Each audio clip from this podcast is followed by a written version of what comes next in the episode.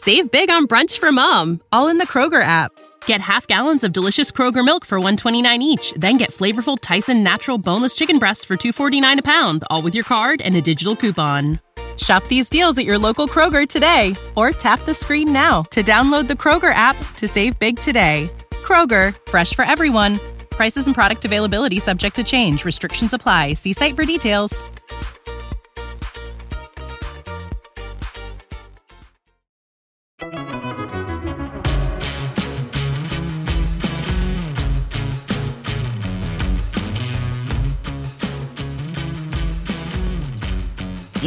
Listening to Rum Bunter Radio. It is 2024. We are back.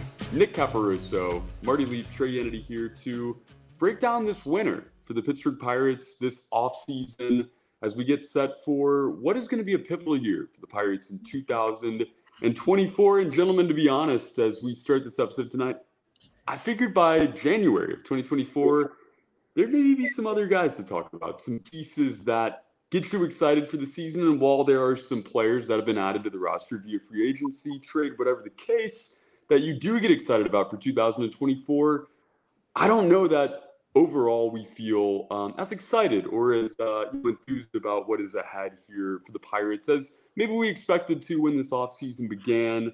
Uh, Nick, we didn't have you on the last episode. Um, I think that was probably early December, maybe late November, before a lot of these moves went down that we're going to talk about tonight. But excited to hear your thoughts generally on the offseason. Uh, and of course, Marty, as well, to get your thoughts on the Marco Gonzalez signing, Andrew McCutchen uh, getting his contract figured out, along with a few other moves that are really going to shape this season. Um, you know, while we get the chance here to preview what is ahead, um, you know, what we expect to see before the Pirates get down to Bradenton for spring training. So, beginning of the episode tonight, as always, guys, please check us out, rumbunter.com. You can find uh, Nick's article talking about the free agency window opening up. Marty's article about uh, maybe some worries and concerns of Marco Gonzalez, and uh, of course, all the articles that our staff writers uh, are working on here. So much great stuff detailing this offseason. Uh, fun winter meetings, maybe a, a, less stressful winter meetings, if you want to call it that, than the last few that we've had. Um, and of course, you know, previewing what's to come here in 2024. We have snow everywhere. I'm based out of Nashville. You guys, of course, out of Pennsylvania. We have some crazy winter weather here uh, in the early part of this January season. Gentlemen, how is it going up there in Pennsylvania? I know uh, we're talking negative temperatures, I believe. It's freezing cold, like the the market for the Pirates. You know, it's just it was, uh, it was good, right? Like, but now, yeah, it's real cold. It's snowy. You know, schools are delaying and canceling, so it's uh honestly kind of came out of nowhere. It was looking kind of like we weren't going to have much of a winter again, but we'll see how long this lasts for. Yeah. How was the Christmas, gentlemen? I, I, we haven't been back since Christmas, since the new year. Uh, and it was kind of a weird weather season in general, but uh, did you guys have a good Christmas? Yeah, you know, I can't complain from the Leap household for Christmas. Um, I'm sure the, the in the Caparoso household, you know, can really kind of be a little more little more settled in this year with Christmas and not having a uh, a newborn on the way right around the Christmas time. So I'm sure that's uh, certainly um, added to the excitement this year. Crazier, it might have been crazier. You know, first birthday being the 28th. You know, and just yep. family coming in and, and for that, and New Year's and Christmas. You know, just lots of running around for the first Christmas, the first first birthday.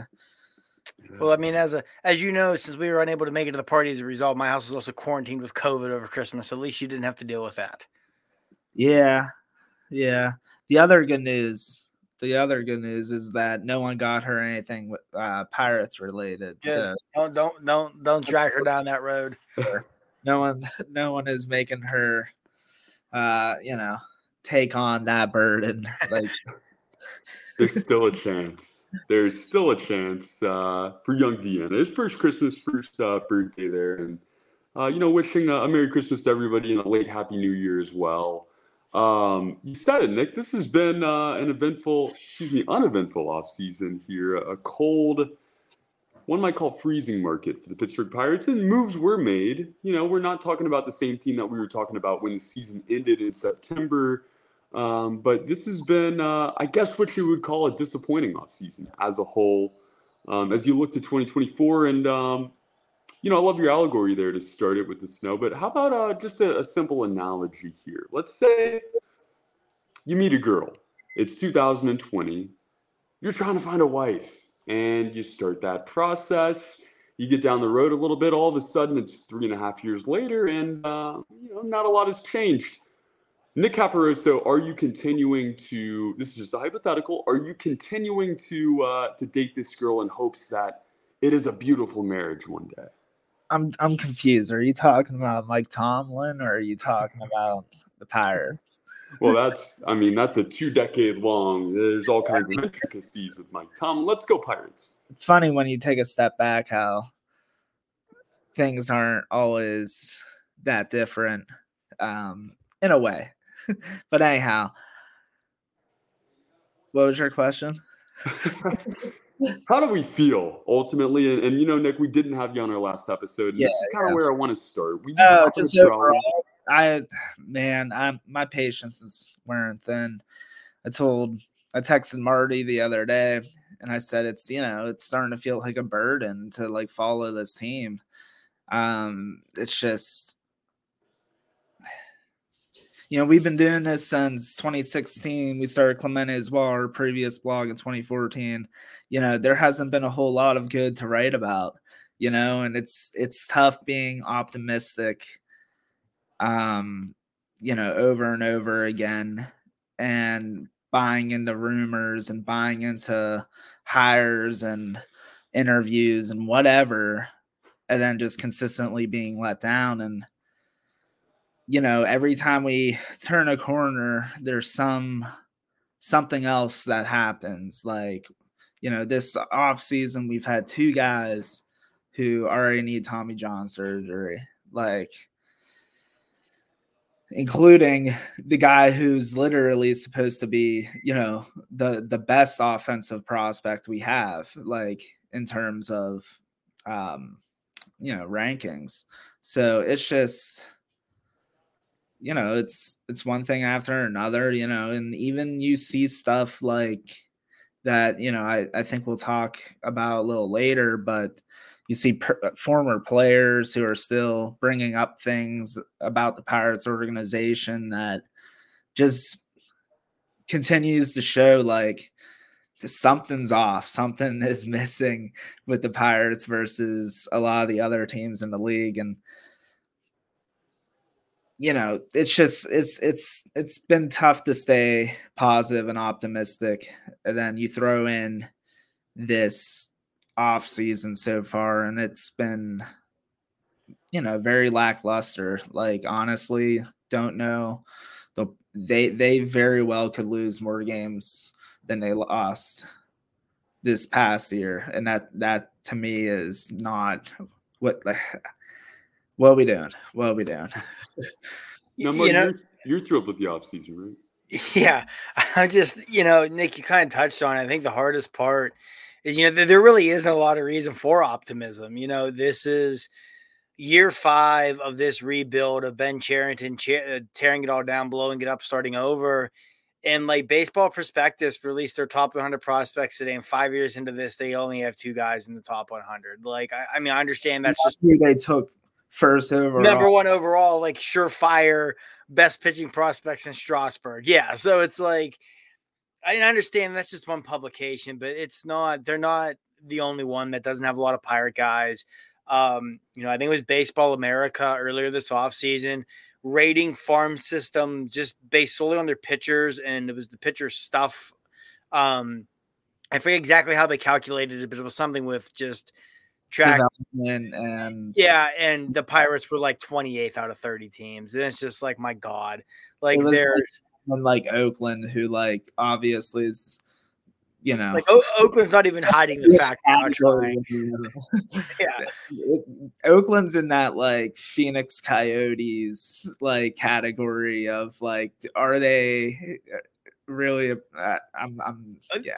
Oakland is currently what the Cleveland Indians were in Major League. The ownership is not even trying to hide the fact that they don't care and they don't want to win. Like they want to lose baseball games so they can get the hell out of Oakland. Right. Like Major it- league hits Moneyball. You know, yeah, it really, it really is. And it's just, it's, I don't know. You know, you look at what they've done this offseason.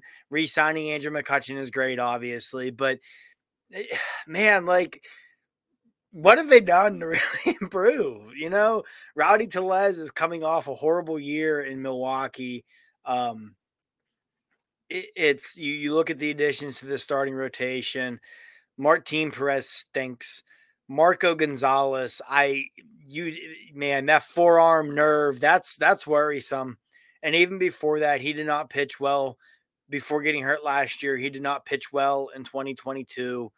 He does not miss bats. Um, I, I don't know. I, I don't know what we're doing here. I mean, we'll get into it as we go on. I know they've made a legitimate effort on some of these other pitchers, but at the same time, you know, when you are the highest bidder on some free agents, and they have been on at least two starting pitchers that went elsewhere, and those guys don't want to come to your team because they don't trust your development. They look at you and don't think you're close to contending.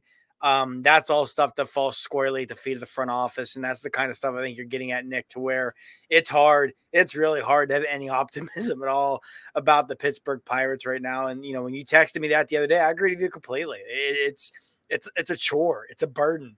It feels like to really be a fan of this team and try and watch them. And it's like I'm like, not that I'm not looking forward to baseball season, but I'm not looking forward to having to watch them every day. I can tell you that. but we are like you know, Yeah. and that's I'll put myself through it, and Yeah, if they win games, I love every second of it. You know, you know, as we're sitting here recording this, you know, it's because we like the Pirates, right? But like, it's just, you know, we, we're obviously in a position where you know our voice can be heard a little bit and we we try to be positive because we try to understand where the pirates are compared to other teams in baseball in the grand scheme of things yes we get that they're going to have to operate a certain way but you know after a while it starts to get comical. Um you know our payroll is lower now than it was like 10 years ago and it's like every other team i'm pretty sure you can check and it's probably you know other than again other than like oakland right? Like they're probably moving their payroll up. Like you know it's just i get the tear down but it, like marty said it's it's year five and we're having this conversation of like are we excited? Like are are we gonna contend? I should say not excited but are we gonna contend? And it's like i don't know like i said we could lose more game we could we could lose more games this year. Um the additions they've made so far are just additions like martin perez okay like yeah he was very very good two years ago and last year like obviously you know not a super good year that's why he's here on a one year deal, but like it's a pitcher here on a one year deal who's 33. Like I can guarantee you that's going one of probably one ways, and it's going to be him off the roster by August. Okay. And even if they're in it, you know, I wouldn't rule that out with with the way they're acting. And it's the same thing with Gonzalez, like you said, Marty. Like you're bringing in this pitcher who essentially you got for free and you're trying to sell it as like an upgrade and it's like is it an upgrade over rich hill i don't know like Uh, I mean, you look at Gonzalez. The only reason you got him is because Atlanta was willing to take on the salary so they could acquire Jarred Kelenic, and at that point, they just wanted him off their roster. Um, you know, you mentioned the payroll. You don't even need to go back ten years. The the current projected payroll for 2024 is 11 million dollars less than what the payroll was on opening day last year. Um, the opening day payroll last year was 73 million. The current with with arbitration numbers put in, the current projected payroll for this year 62 million. That's inexcusable. Um, especially when you know coming into the offseason, you had the front office talking about it. This was going to be an offseason where they're going to look to build, look to build towards contending, add payroll, do this, do that, and they haven't done any of it. Um, and you know, again, th- this is something that the blame goes a lot of different ways.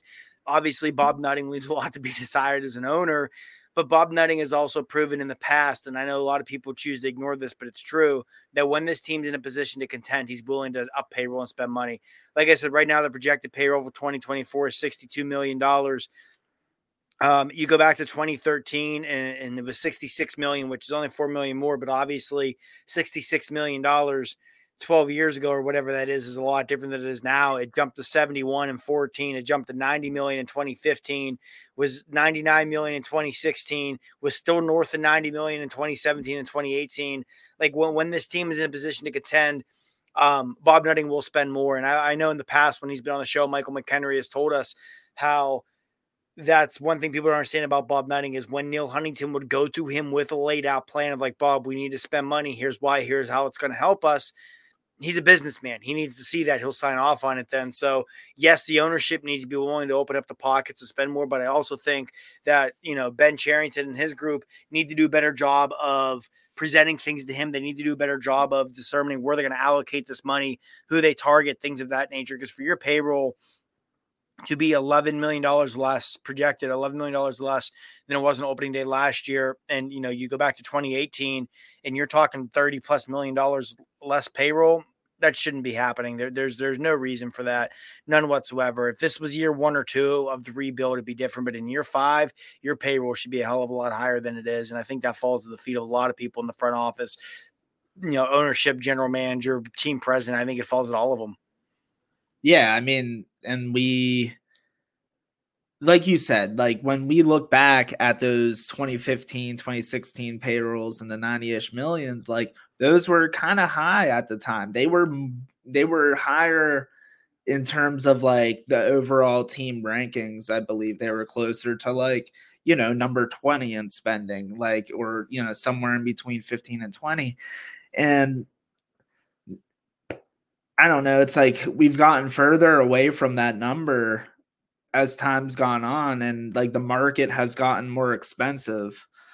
So it's like I, I just like if we are willing to spend 80 million then then this payroll should be you know definitely closer to 100 million now and it's not like you said and and it's why you know and you know we've we've hinted at some stuff like we've said about free agents not wanting to sign here like it's it seems to be an issue and this is why i wish things could be a little more public because it has sounded like they've missed out on what three or four players this off season including like you said one um sean Manaea, who we had a very aggressive offer to like and he just chose to go elsewhere.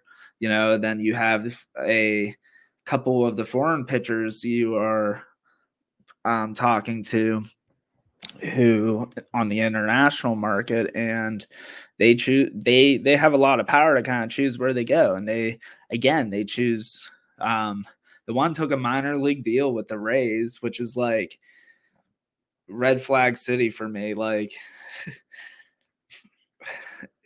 and then the other one was obviously going to the Cubs and I get the Cubs are a bigger market team. I do. But again, when your payroll's at $64 million, you know, if that means you have to offer up an, additional amount of money, like maybe you got to do it at this point because where your team is, like competitive wise, I think people don't view the Pirates as a serious team. And the only way you're going to get some of these guys at this point is to actually, you know, spend spend a little more money. And like you said, Marty, it's about the front office identifying who that money is worth spending it on. But like if you're if you're all in on um Imanaga, then it's like go then be all in on him, get him. Yeah, Spend more Cubs because you need him more than the Cubs. Yes, I mean this starting rotation right now. I don't think it's I'm, it is by far the worst in the National League Central. And I mean, you look across the National League, I think it's comfortably bottom three, bottom four. Like this rotation is bad. It, it is it's it's bad. So like they need all the help. And you know, you mentioned pay what you got to pay, go all in.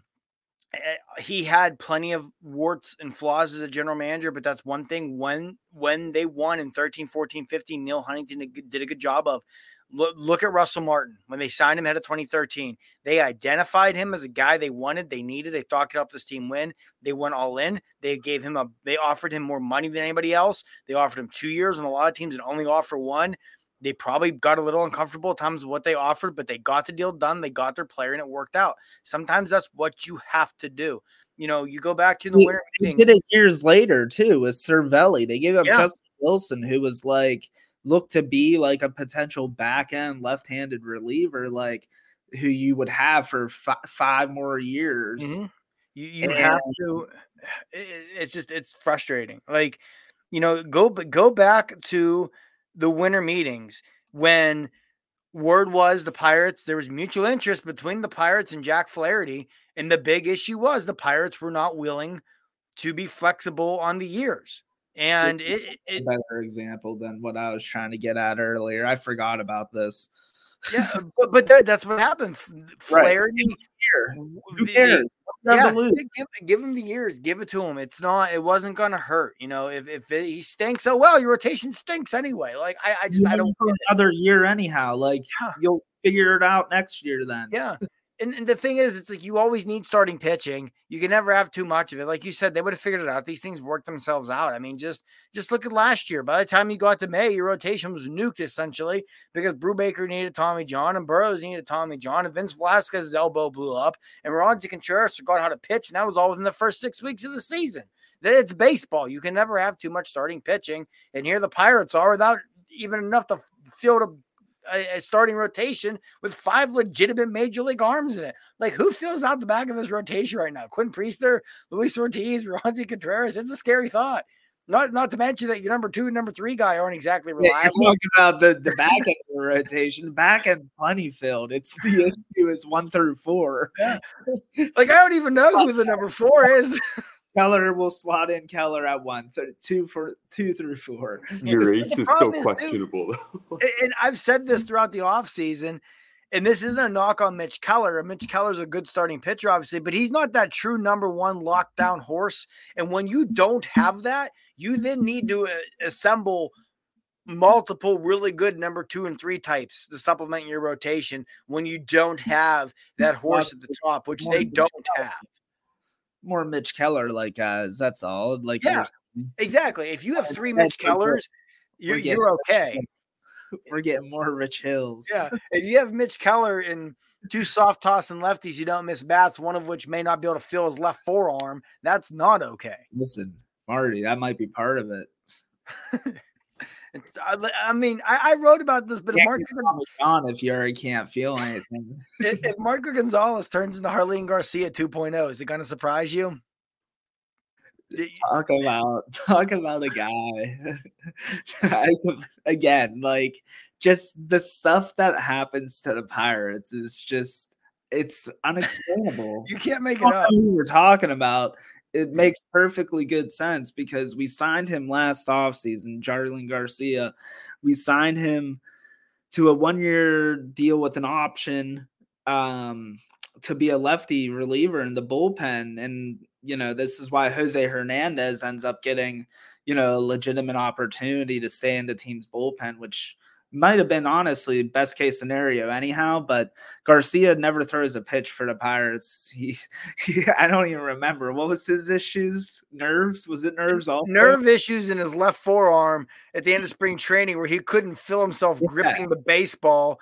And they shut him. I mean, he may never pitch again. Like, yeah, like they, they, that's what you got to worry about with Gonzalez right now. And he's supposed to be your number two. I mean, it literally like that just makes me think just talking about this makes me think of uh Lonnie Chisenhall. it just is like we signed this guy, he was gonna have a role with the team, and then he just like disappeared into the sunset for some unknown reason. Got hit by a pitch in the last game of spring training and was never heard from again. Well, and these are things that uh, you know we almost anticipate as Pirates fans. It's you know we talk about it a lot. It never ends. I think is a fun exactly. phrase. Um, but these are things that are out of our control, that are out of the organization's control. Um, but you gentlemen both hit on a bunch there. There's a lot of things within this organization's control that are leading to further problems. You know, outside of the Lonnie Chisenhalls of the world, uh, what we can only assume is going to be Marco Gonzalez's seasoning injury in Bradenton. Um, there's stuff within the organization's control that, uh, you know, you just scratch your head looking at how this offseason has gone, looking at how the winter meetings went really. And, you know, gentlemen, let's say I'm, uh, I have amnesia. I went into a coma starting 2020 when we started this podcast, when Ben Cherington was hired, and I wake up now and I'm looking at this team in January of 2024 saying, maybe this is probably when the window, at least at, at the very minimum, starts. But you said it, Nick. Something is up. Something is not right. Sean gets the highest dollar offer from the Pittsburgh Pirates. He decides that's not right in the most beautiful ballpark in a team that should be trending upward. Eh, there's a lot of variables, and you know there's stuff that we don't know. But if you had to say, Nick, why or what is that thing that is just not right right now in Pittsburgh that is leading to so many of these problems when it comes to free agency and everything else? Real quick before one second before you go, I, I would just ask to be put back in the coma at that point. so maybe maybe 2022 or 2023 get put back in it. Nick, please. To be honest, if you want my honest answer, which is like very conspiracy. Like I can give you that, but no, please. That's what it's about. That's the one thing. I, you know, I question their lack of willingness to give out multi-year contracts. Um, you know, that was something that like, you know, we've talked about the last few years how they haven't given one out since man, who was it again? Liriano. Am I wrong? yeah, I know. I think Liriano was the last multi-year free agent deal they've given out. And like he was like a re-sign technically. Yeah. I, like, actually, I think technically it would have been Freese, but Freese was similar, where like they re-signed him, they extended him while he was still under contract. He never actually hit free agency. So yeah, I think it was Liriano. So like, I don't know, like, uh, like there's last year it was reported there was a couple teams for sale that were mystery teams essentially. And one of those, which I believe was the Orioles, and that has gone through.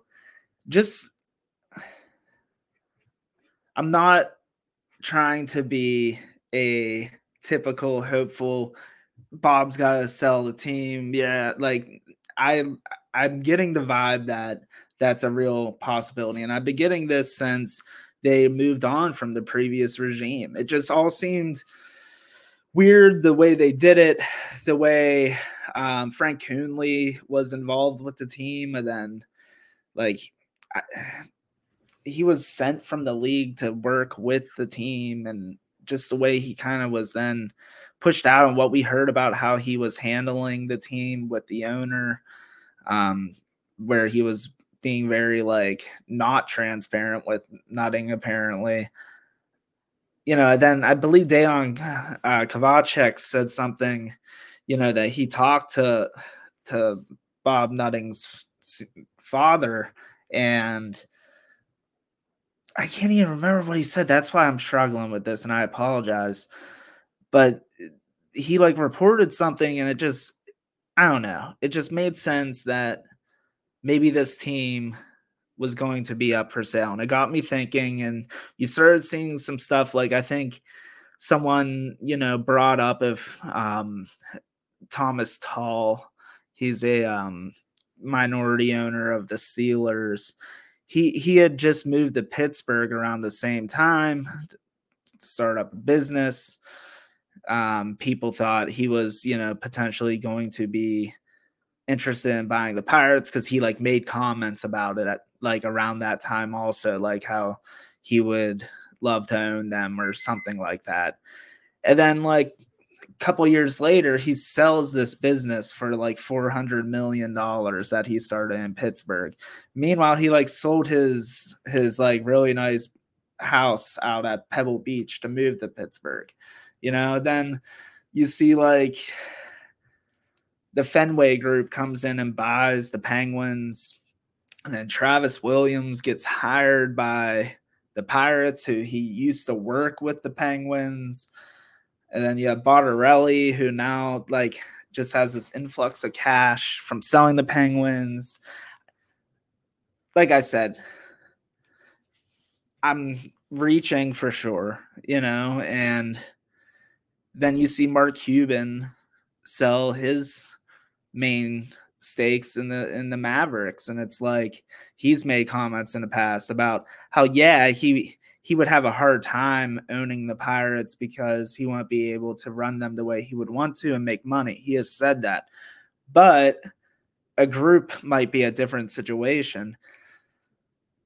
Maybe that's what's happening. I don't know. I'm I'm probably out on a limb. Maybe they're a mystery team that's up for sale and um, you know, for some reason, I always thought in my head 2025 was a year, and maybe that's maybe that's where we're heading towards, and that's why they're not being all that aggressive in long term deals. I, I don't know. It's like I said, it's a little bit of a conspiracy thought. There's more to it than that.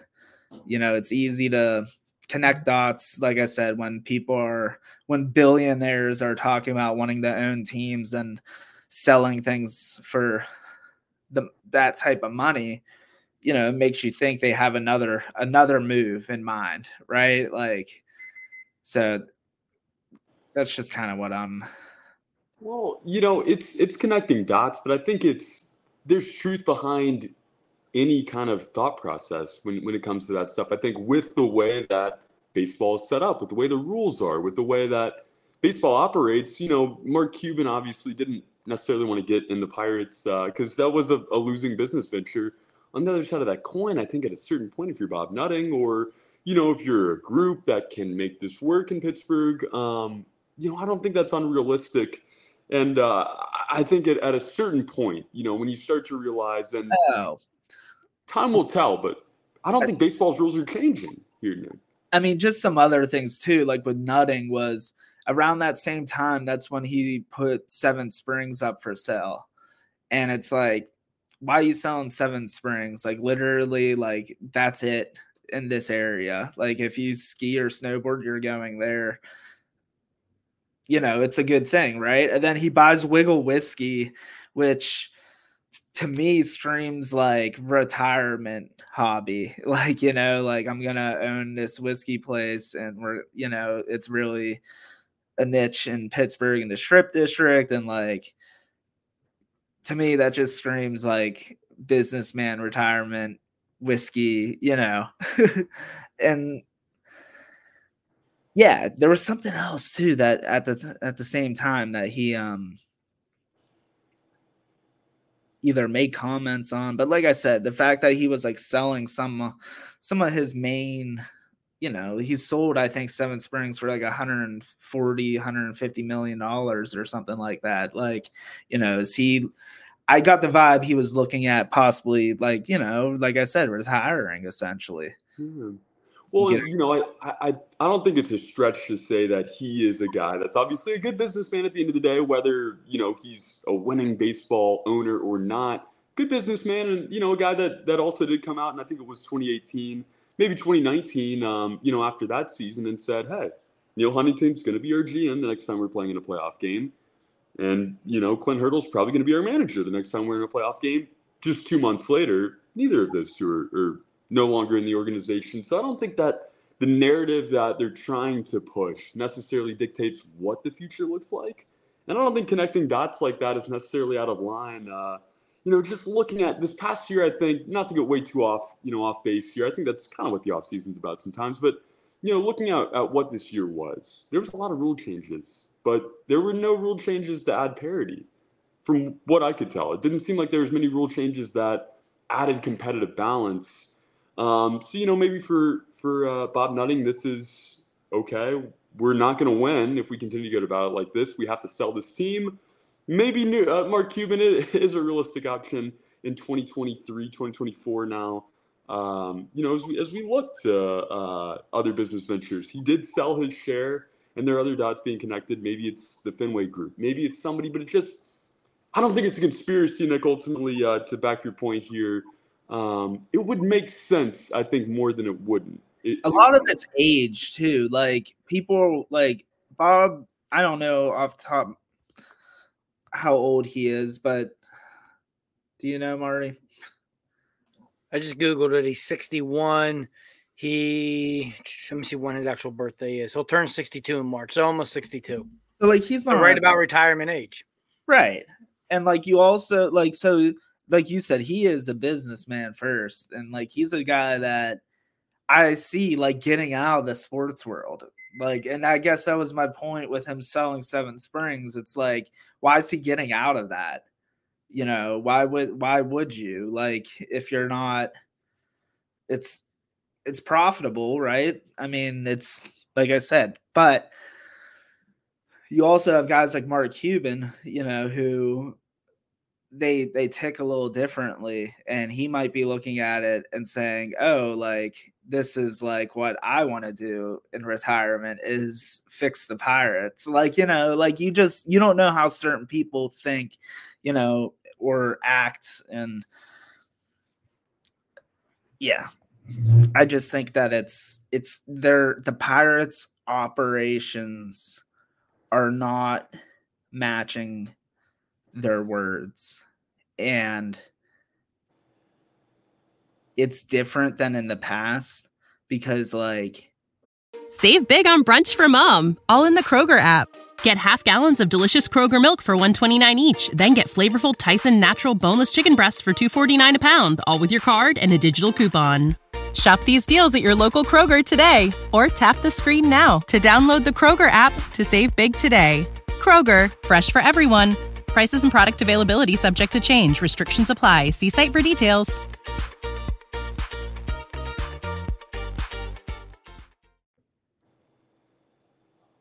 I don't know. Like you they, they it just feels like some of this stuff is real. Like they are like being aggressive and like trying to sign some of these guys and like but yet are they? You know what I mean? It's just like we're hearing. I wrote about this the other day. Like they're they're in on all these guy people, and it's like, are they though? Because it's like they're not landing them. You know, and I I get that there's factors not playing against them, but I just like I said, their their actions aren't matching what they're what they're telling us and it just feels different to me than it has in in the in the past. Like in the past, they would be like, "Oh, we're like, we're yeah, no, we we we love Gerrit Cole. Like, you know, we understand where he is in his contract situation, but you know, he's going to be a big part of rotation." And it's like, "Yeah, all right, Neal. We'll we see that he's not on Pirates Fest. We know he's getting traded. like, you know, like, yeah, it was more real. I think back then it was more genuine. Yeah, now it just it just feels like there's like something missing. You know. And there's a lot going on this offseason, too. I mean, you know, this new TV deal, we talked about it last episode. For as much as it shouldn't dictate what they're doing as a franchise, I think, you know, it probably is to an extent.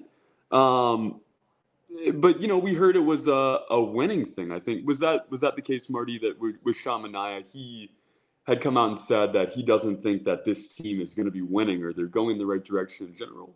Well, I'm I'm not sure Manaea ever actually said anything like that publicly. This with a, a team that uh, I think the report was he wanted to play for a competitor. Yeah, so. wanted to play for a team that he saw was being able to compete, able to contend. Which I mean, just goes to tell you again, this is year five, and and free agents don't see the Pirates as a team in a position to do that. And then you combine that with their track record of developing pitching in recent years, and I can't blame a pitcher for not wanting to come here. You know, I mean, Yariel Rodriguez is kind of the, the hot button now, and it, it looks like he's going to wind up uh, signing with Toronto. And if you read Ken Rosenthal had an update on that today, which basically made it sound like he's just trying to figure out some visa things with the Canadian government.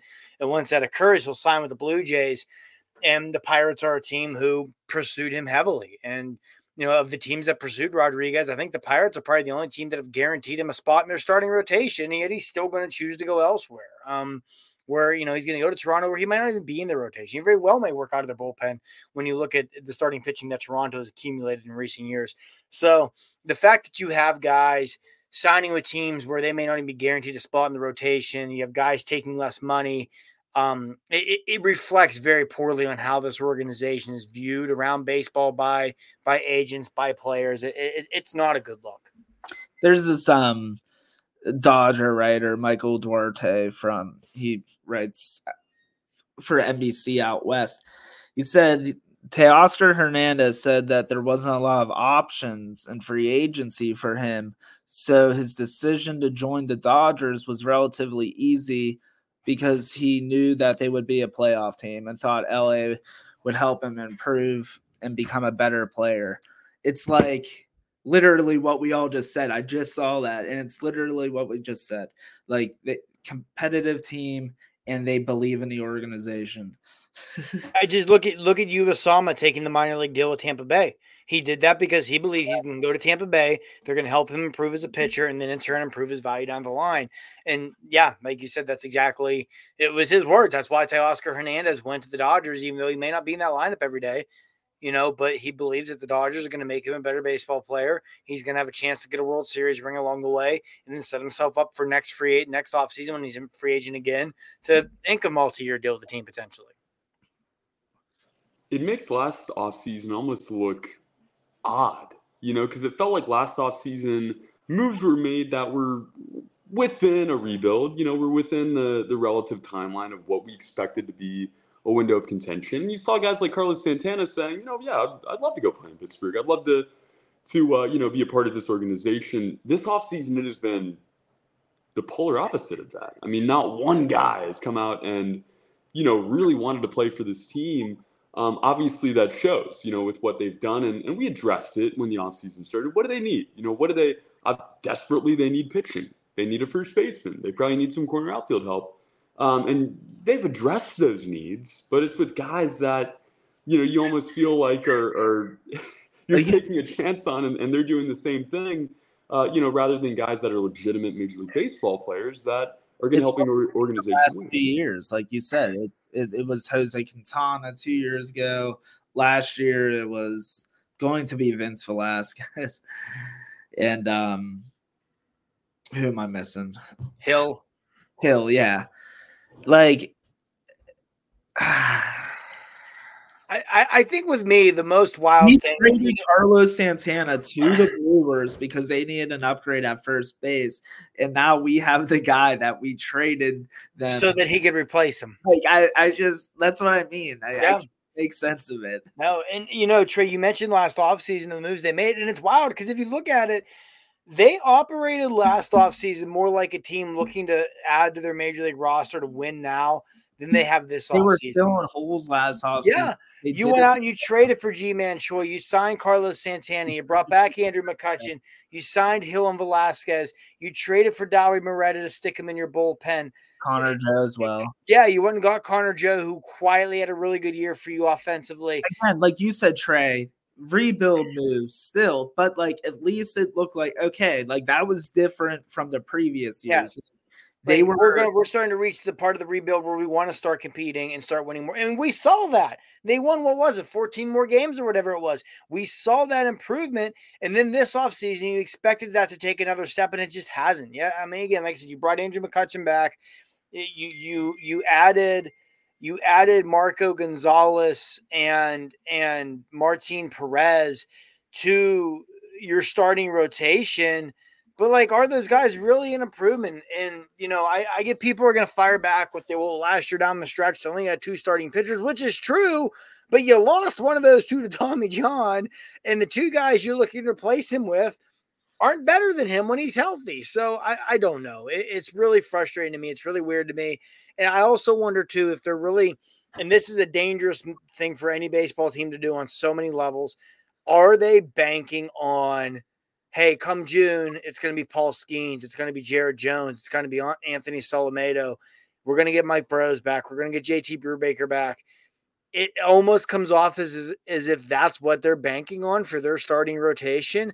But that's a really just dangerous, risky thing for any baseball team to do for a lot of reasons. You know, you don't know what Brubaker and Burrows are going to be like post Tommy John. You you have absolutely no idea um, if Jones or Solometo are going to be ready for the majors. You know, they're both guys who last year when they bumped up a level to AAA and AA really struggled. Um, And even if that happens, even if those guys come up in June and pitch great, you could be you're, you're never going to win a division or clinch a playoff spot by June, but you sure as hell can be buried by June. You know, so I, I don't know. I don't get what they're doing. It makes no sense to me. Um, they certainly come off as a team that's ignoring their starting pitching needs. I, I, I don't get it. I don't understand it. And I mean, Nick, you said at the top of the show you could see them losing more games than they than last year. I mean, if I had to pick a record right now, I'd be in that like 72 to 73 win range. So yeah, I would have them with a few less you wins know, than last year. Honestly, you lose Endy Rodriguez and you lose Oviedo, and you've added like you've lost more this offseason from not doing anything. You know what I mean? Like yeah. forget just guys you lost in free agency and stuff like that, whatever. Like you've your team has gotten worse. Yeah. Essentially this offseason. And, and, and it's the ripple down of that too. So okay, you lose Endy, who his calling card had really become his ability to handle the pitching staff, work with the pitchers, his pop time to second base. Yeah, like so you're de- defensively you get worse at catcher by putting Henry Davis there. And well, Henry mm-hmm. Davis may have the higher ceiling off, definitely has higher ceiling offensively.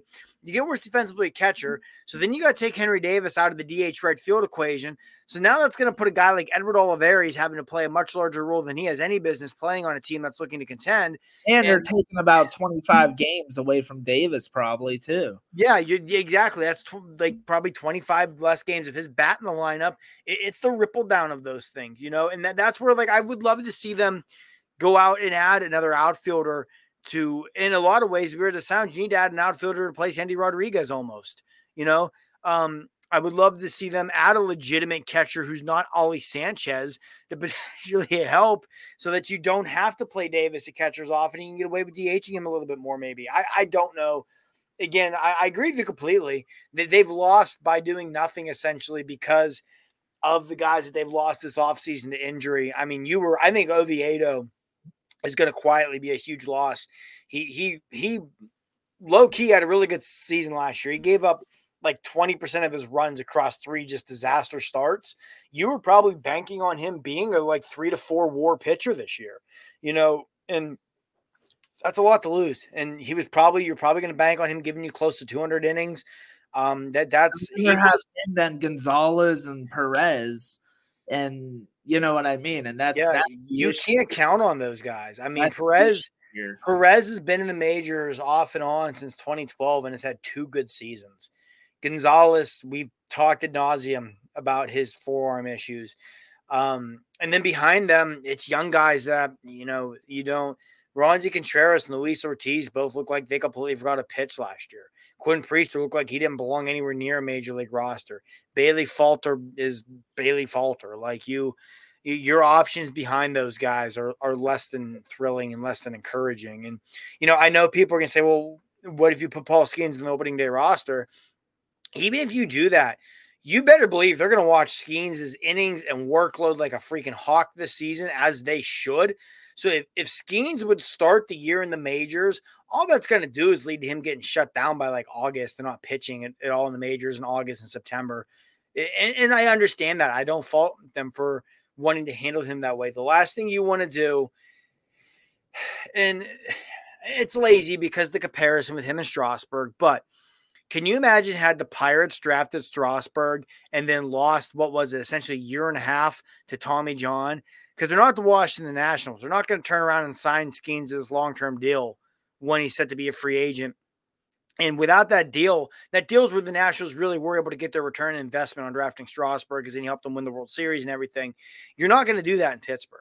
So you you can't afford to run the risk of overworking Paul Skenes year one and you know it leading to injury issues because the, the only way you're ever getting a pitcher the caliber of Paul Skenes in Pittsburgh is the way they did it, drafting him. You right. you have to try and maximize these six or seven years you're going to have with Skenes. It's I almost think of it in the NFL when you get that rookie window with with the with the with the first contract with your quarterback. You know, you got to try and, and maximize those years because that's when your quarterback's going to be cheap and potentially be elite you're going to be in a similar position with Skenes. You got to try and capitalize these six or seven years. And you can't risk overworking him year one in a year that's probably going nowhere anyway, and that leading to injury issues down the road. I, I assume it's 90, probably 90 to 99% Pirates fans that listen to this podcast. But if you're not a Pirates fan listening to this podcast, you're sitting here thinking, definitely not going to be a Pirates fan. Jesus, the riskiest thing you can do as a franchise is play the very best player in your system. Um, but that's that's realistic. You know, that is where we are at right now. Um, and it, it, signals, I don't want to say one of two things. I think it's one of several things, the way that they've handled this offseason, knowing that, you know, probably the best case scenario is that you do have Paul Skenes on your on your major league team from the get go, and guys like Jared Jones and others.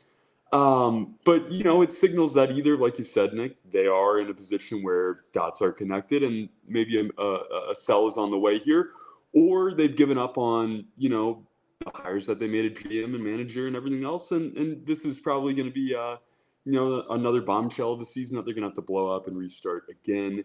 Either way, um, you know, I think somewhat of it you can blame on uh, on the way things are, and it's tragic that the rules don't create a lot of parity within the game. But the Arizona Diamondbacks just played the Texas Rangers for the World Series, so I, I don't know if that they is signed Eduardo Rodriguez, and both both of those teams lost hundred games um, in 2021. We signed. We and we're signed, under 500 in 2022.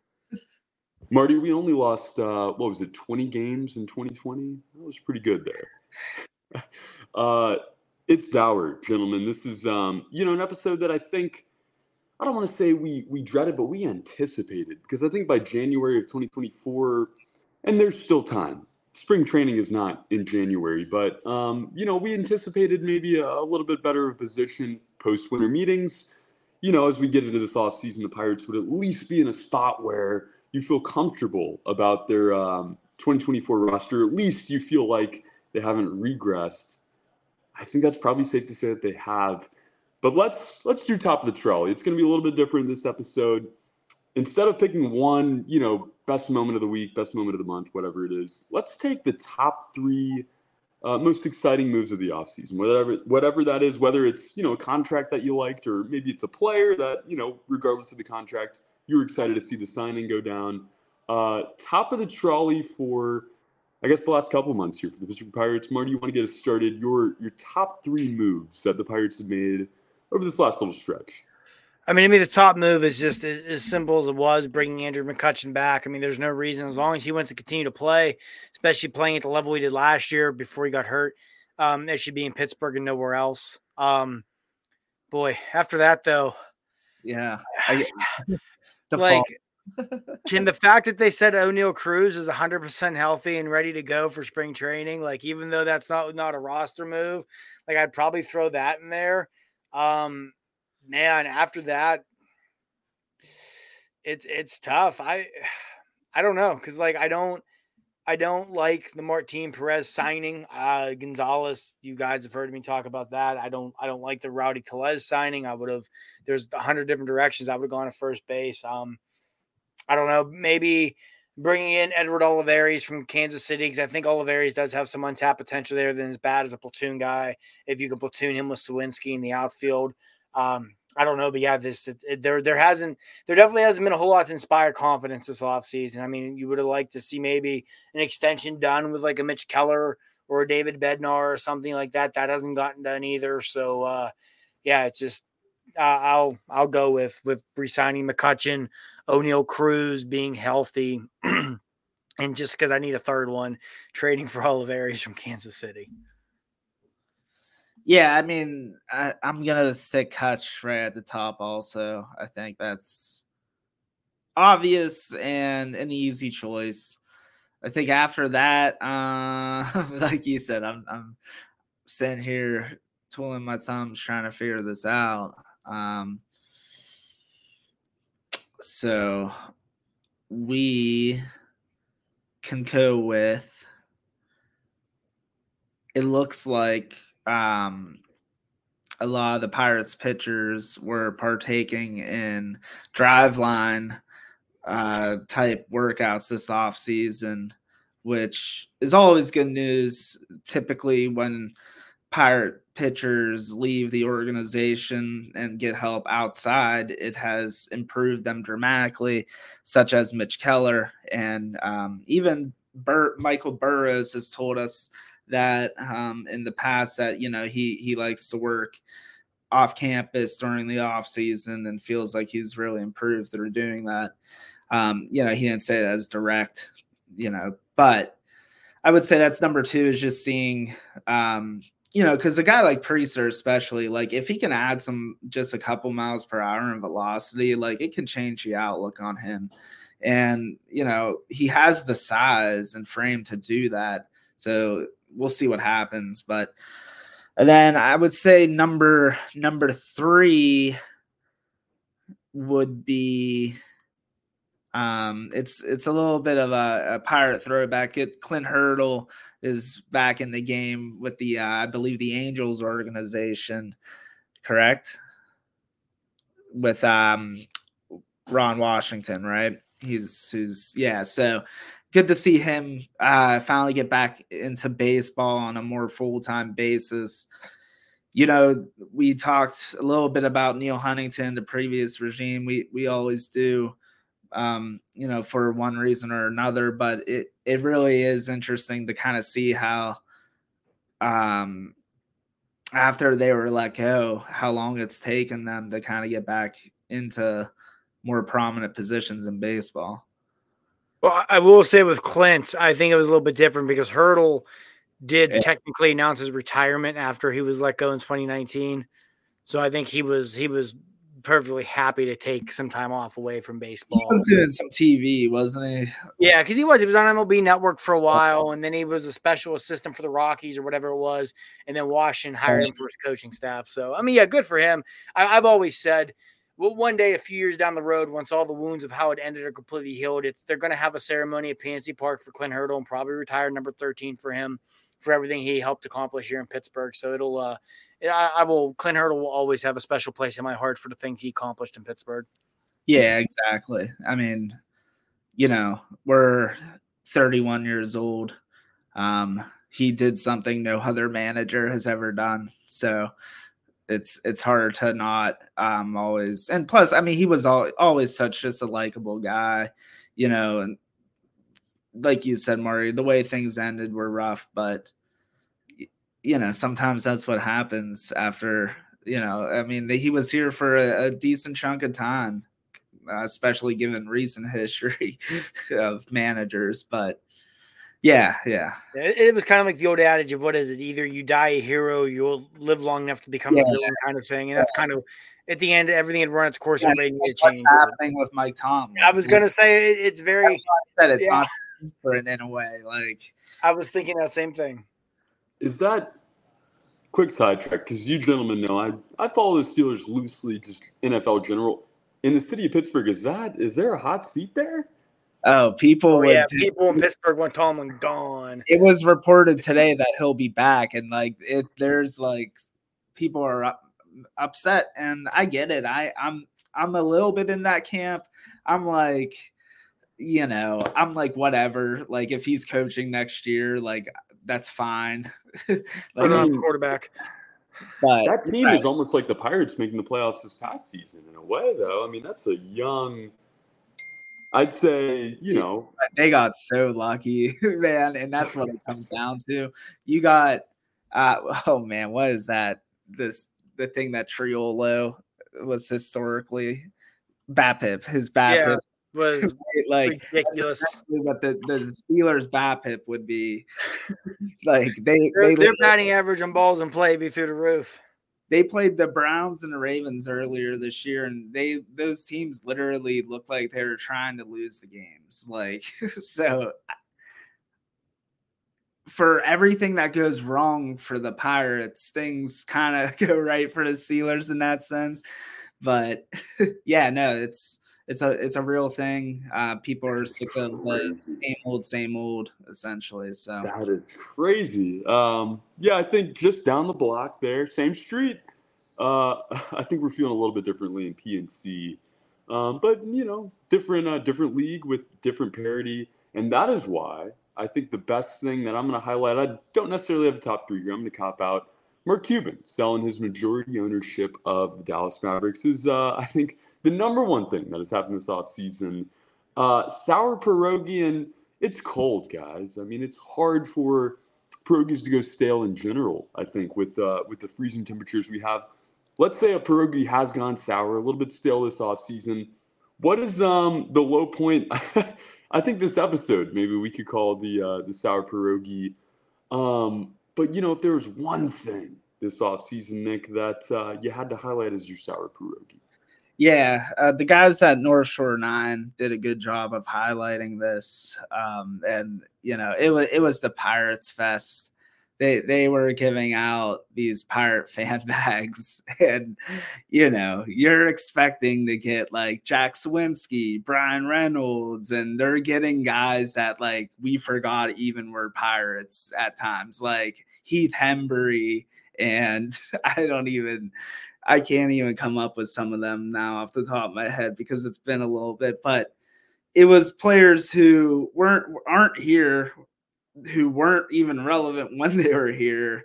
And you could tell it was just them dumping you know a bunch of merch that they essentially had. Um i don't know. It's just again just the Pirates organization just can't do anything right. And, you know, they again stumbled, um, even in just trying to do something easy, like. And they had time too. I mean, this was not, you know, Pirates Fest did not happen. They hadn't had Pirates Fest since before COVID. They'd had like four years to get this made like before even mid-season. Like, why do we have stuff for Heath Hembree played like 10 games on this team two years ago. Like, what is happening? And and that's the thing, you know, Marty. I, we got to get to your sour pierogi here as well. Pirates Fest in general, obviously the gift bags, and I hadn't seen that. That's very unfortunate to find out. Uh, Pirates Fest in general, was it an overall decent experience? I wasn't there. I don't know. I just saw it on Twitter and it looked miserable.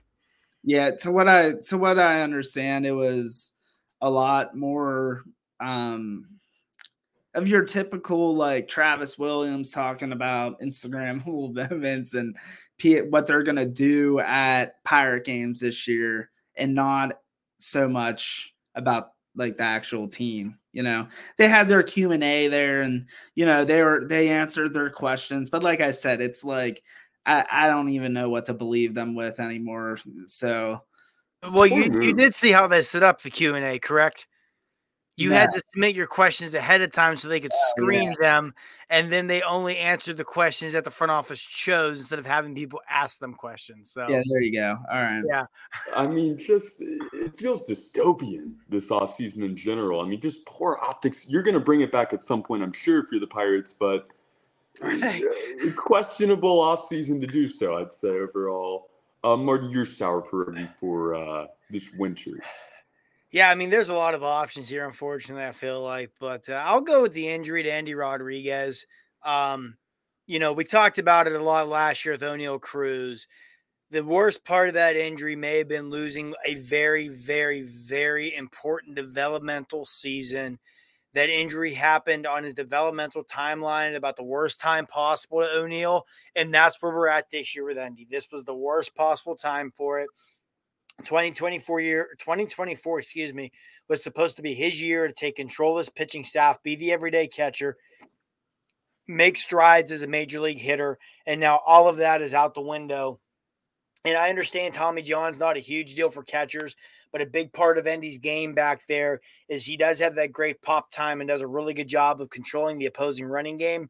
What's that going to look like post surgery? We have no idea. So I'll go with that. I mean, again, it's the Pirates, man. You get this catcher who's a consensus top 50 prospect in baseball, comes up last year, struggled offensively, but showed some really good things in like the intangibles of a young catcher. You know what I mean? Like the body language with your pitching staff knowing when to use the mound visits, knowing how to pump your pitchers up, stuff like that. The stuff that you can't teach. You, you know, the stuff that a lot of times either you got or you don't as a catcher. And he goes and blows out his elbow playing in winter ball. So, um, hey, that's the Pirates, man. But yeah, I'll go with that because I think this is this was going to be a very important year developmentally for Endy Rodriguez. much the same as last year was supposed to be for Oneil Cruz, only for injury to derail things. Yeah. You know, and it, and it kind of goes with the, the Johan Oviedo news as well. Two critical yeah. prospects that uh, won't be around this upcoming season, um, which, you know, who knows what, how that derails this franchise and um, what 2024 looks like. It's going to be interesting whether that has a positive connotation, a negative connotation. This is going to be a wild year because um, moves will be made. You know, we talked about it this trade deadline. Didn't think we would be sitting here talking about what we would be looking like, um, you know, heading into spring training. But at the deadline last year, we said a year from now, that's when we know what Ben Cherington's tenure looks like, along with probably Derek Shelton and others as well. Uh, as we wrap it up here, Nikki had the article on the international window opening up. Um, you know, maybe some disappointment there early on here, but uh, just kind of generally, what are you expecting out of this uh, international signing period?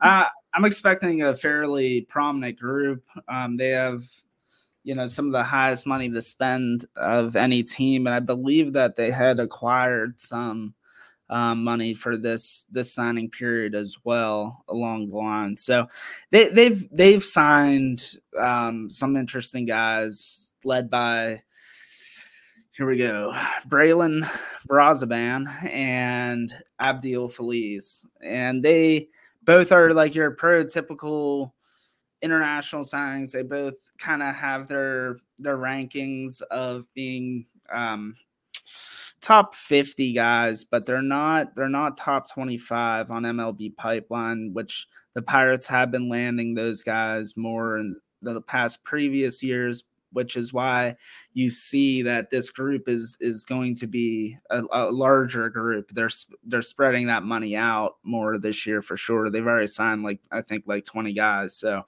you know, well um they have, you know, the rest of this calendar year essentially to spend so as more players pop up and become of age to sign, you know, you'll we'll see that um, you know happen from there. It's going to be interesting, and uh, you know, for the Pirates, this is where they've had some of their, their bigger successes in the international signing window. So we'll we'll see what we got there. Uh, Marty, I'll let you handle the, the minor league minute as we wrap it up here. Um, you know, anything just kind of generally you want to highlight I know uh, you mentioned earlier Mike Burrows, a little bit unorthodox. He worked out at, I think he said a pizza place during COVID. Uh, any kind of cool off-season stuff we got going on here, Marty, for our minor league minute? No, I mean, you know, you, you look back on the Arizona Fall League, um, you know, it wasn't as eventful of a year there for the Pirates this year. It's been years past. You know, last year you had Nick Gonzalez, you had Henry Davis, you had some bigger names there. This year there wasn't the case, but Jase Bowen had a nice showing. Um, he's a guy I think worth monitoring this year. Could potentially hit his way up to the majors as that kind of like first base, right field, right-handed hitting guy with a little bit of pop. Um, but yeah, you know, I think it's it's a big season ahead for a lot of minor league guys. Uh, Jared Jones, we mentioned last year, got promoted to AAA and really struggled. Anthony Solometo got promoted to Double A and really struggled. I definitely have a lot more concerns moving forward about Solometo than I do Jones. I think Jones' stuff's good enough; he'll figure something out um, and at least pan out as a good like back end of the rotation arm, worst case scenario, if not more. Um, Solometo, there's some issues there at the fastball being flat, and some of the similar things that were being said about Quinn Priester a few years ago. So that's not good. Um, but yeah, I, I just I think as a whole, you know, you look at this minor league system, and it's a big year. Like I said, Bubba Chandler's got a lot to prove after struggling last year. You know, do we see Termarr Johnson make a big jump um, and maybe get his way up to Double A quickly? what what what does Paul Skenes do? Obviously, that's going to be the big one to watch. So um, we'll see. You know, there there's a lot going on. I think in a lot of ways, this is going to start a a stretch where it's going to be make or break time for Ben Cherington. I think uh, what happens in the minors is going to be part of that because with the way he's built this major league roster, if they're going to want to win games in 2024, they're probably going to need to get a lot of help in the minor leagues. So um, yeah, we'll we'll see what these guys can do need them. Uh, you know, and you mentioned a lot of guys there that you almost begin to to turn the page to. As, as sad as that is, you almost start to look to the next window of uh, the next wave, I guess, of prospects. Maybe that blends here into 2024. We expect to see Paul Skenes. We expect to see Mike Burrows, potentially Anthony Solometo, and others here uh, in this 2024 campaign. Uh, real quick, TV deal. What is the update there, Marty?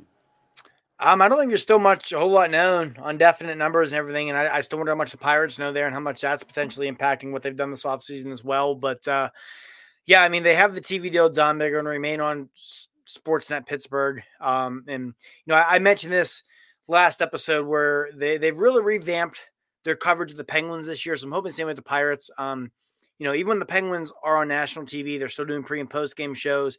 The pre and post game shows are longer, going into a lot more detail, a lot more in depth. So I'm hoping we see similar things with the Pirates this year as well, just because, uh, you know, it's always nice to have, you know, that, that little bit extra there to watch, to consume. So we'll see what happens. But hopefully their, their coverage of the Pirates will be similar to the way they've revamped their, and in, in, the process, really improved their coverage of the Penguins.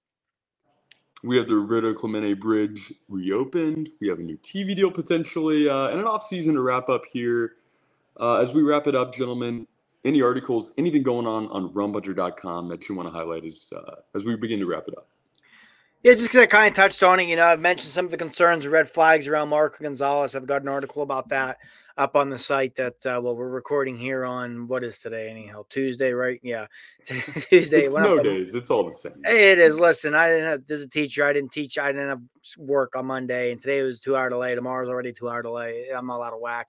But, um, yeah, I went up on Monday about some of the concerns and red flags around Marco Gonzales, um, what to watch for there and why that could be a concern this year and beyond. Um, but yeah, that that's that's my big one lately that I have. Guys, go check that out. Rumbunter.com, Marty's articles, Nick's articles. We have no on, I think our last episode, Cody, the one before that, their articles there, along with our incredible staff of writers that are keeping us going through this offseason, getting us to 2024, getting us to Bradenton. Go check that stuff out. Follow us on Twitter as well, at Rumbunter. Uh, and be sure, as always, to uh, you know hit the like uh, on whatever you see, article wise, Twitter wise, and on our podcast as well. We appreciate you all sticking with us here uh, into 2024, sticking with us through this rebuild, and um, you know what is going to be a pivotal year for the Pittsburgh Pirates. But for Nick Caparoso and Marty Leap, uh, the next time we talk, hopefully uh, some help is on the way here. Can't guarantee it, but we are excited for it. Thank you all for joining us. We're going to see you next time. Have a great rest of the week, everybody. Stay safe and stay warm. And let's go, Bucks.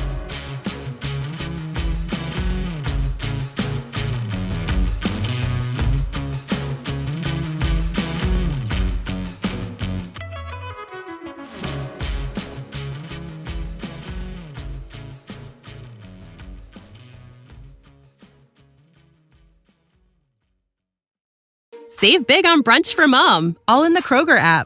Get half gallons of delicious Kroger milk for 129 each, then get flavorful Tyson natural boneless chicken breasts for 249 a pound, all with your card and a digital coupon. Shop these deals at your local Kroger today or tap the screen now to download the Kroger app to save big today. Kroger, fresh for everyone. Prices and product availability subject to change. Restrictions apply. See site for details.